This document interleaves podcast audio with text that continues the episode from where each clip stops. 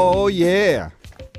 Oh yeah, Giusy, siamo qui, siamo sempre Emilio. Qui alla nostra bellissima trasmissione Caccia al visibile, no, all'invisibile, ciò che non si vede. Cosa c'è di più invisibile dell'atto creativo, della creazione? È vero, Emilio. Cosa ne pensi? Beh, sono d'accordo, ovviamente. Non posso dare sempre, non darti sempre ragione. Hai ragione. Bisogna stare un po' più seri. Siamo partiti così, bisogna essere più seri perché il tema è fondamentale. L'anno nuovo che ci porta a creare. Siamo così allegri. Sarà lo studio qua di registrazione, sarà il clima fuori, sarà Stefania la console, che salutiamo e ringraziamo sempre. Ma noi dobbiamo parlare di creatività, Giusy, non ti distrarre, il tema è serio, è serissimo e quindi dobbiamo essere, come dire, composti, concentrati, preparati, perché la creatività è, come dire, un fatto decisivo e soprattutto ci sono i creativi che a me mi preoccupano, Giusy. La creatività è un fatto importante, ma ci sono i creativi, quelli che lavorano sul nostro immaginario, che ci fanno immaginare le cose, che lavorano nella pubblicità, che lavorano in tutti i contesti in cui la creatività, come dire, dà il meglio di sé, no?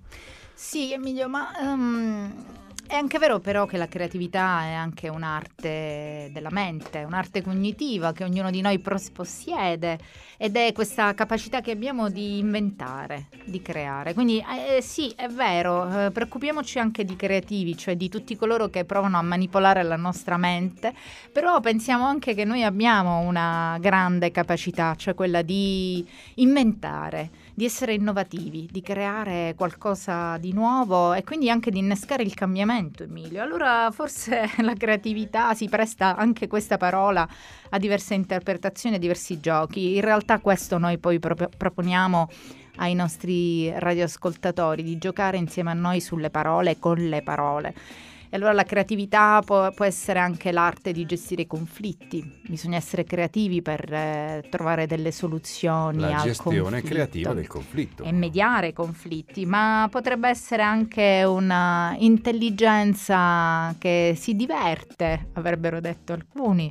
Oppure potrebbe essere anche la capacità di mettere in relazione le cose tra di loro e quindi i legami che i vari neuroni possono stabilire o anche connettere ciò che vi è nell'esterno, nella realtà, nella quotidianità per inventare altro.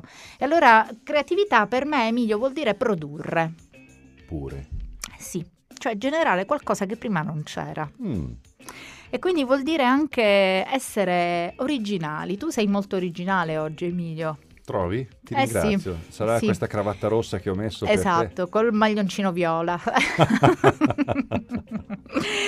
Noi scherziamo perché la creatività fa parte dell'uomo. Assolutamente, direi che è un destino, perché voglio dire, l'ape è creativa, forse no, perché continua da millenni a fare sempre la stessa cosa, no?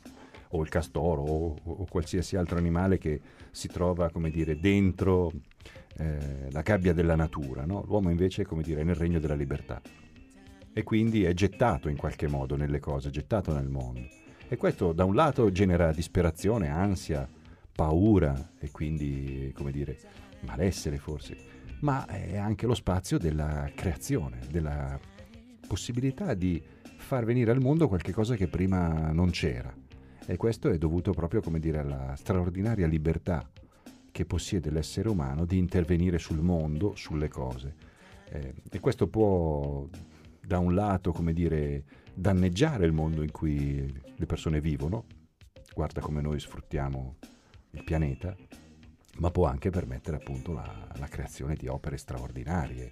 Penso alle grandi cattedrali, penso al Tempio, penso a tutta una serie di cose che nell'umanità hanno determinato, come dire, poi quella che chiamiamo civiltà. Sì, Emilio, la domanda potrebbe essere: ma quando noi creiamo? Cioè quando diventiamo creativi? E diventiamo creativi quando inventiamo, come dicevi tu, anche delle cose nuove, che siano appunto originali. Poi creiamo quando riusciamo anche a riorganizzare le cose che abbiamo in forma diversa. Pensa per esempio al riuso dei materiali. e quindi agli scarti che noi riutilizziamo e riusciamo a costruire dei nuovi oggetti, le borse o cinture o altro, oppure quando scopriamo delle forme diverse rispetto a quelle che conoscevamo, allora siamo creativi, o quando introduciamo nuovi elementi. Forse, Emilio, noi potremmo provare a dare una ricetta, cioè abbiamo detto quando diventiamo creativi, ma forse dovremmo anche chiederci come, cioè come diventiamo creativi, quali sono gli elementi che ci portano poi a creare. A questa domanda rispondi direttamente tu. Eh sì, perché ci vuole sicuramente l'umorismo, Emilio, perché l'umorismo è un elemento di stimolo, è una spinta che ci porta ad immaginare, e la creatività è come se fosse un antidoto per contro il malessere. Quindi noi, quando siamo creativi, e creiamo solo quando siamo tranquilli, quando siamo sereni, quando c'è armonia anche in noi ma anche fuori. Quando attiviamo tutti i nostri sensi, secondo me, quando abbiamo quindi un'esperienza estetica. E il contrario di un'esperienza estetica è un'esperienza anestetica.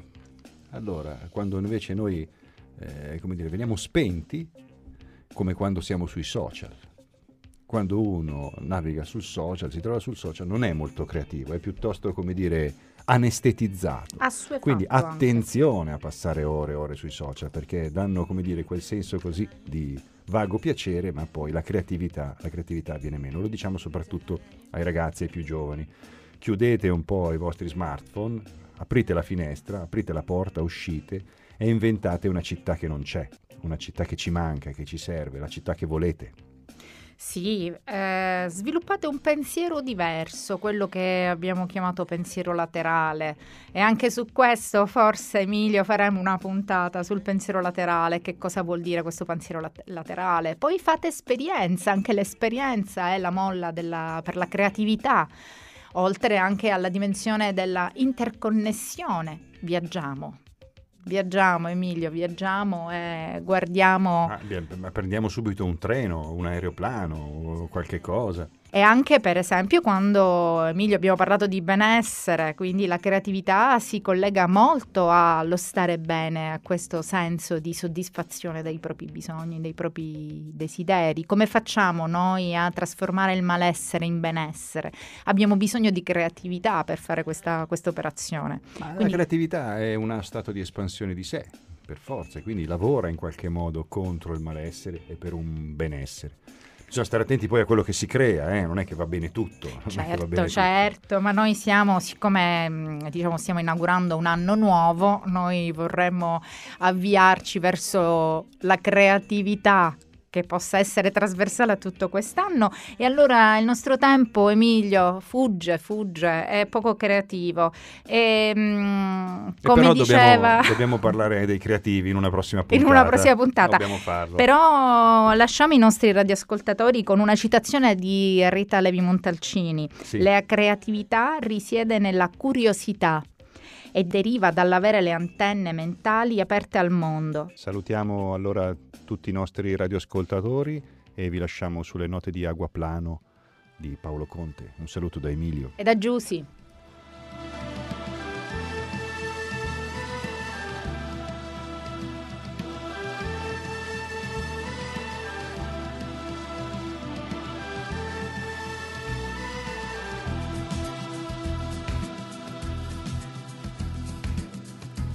Aeroplano, nell'aria bionda e calda vola piano, lascia un bel mondo dal colore baio, dove c'è il fiume di gennaio.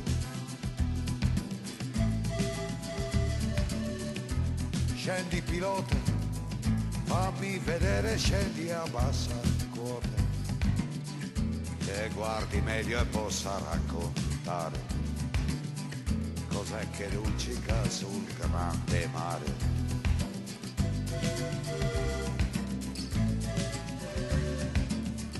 E sono certo, è proprio un pianoforte da concerto, dal suono avuto dal mistero, un pianoforte a coda lunga. nero.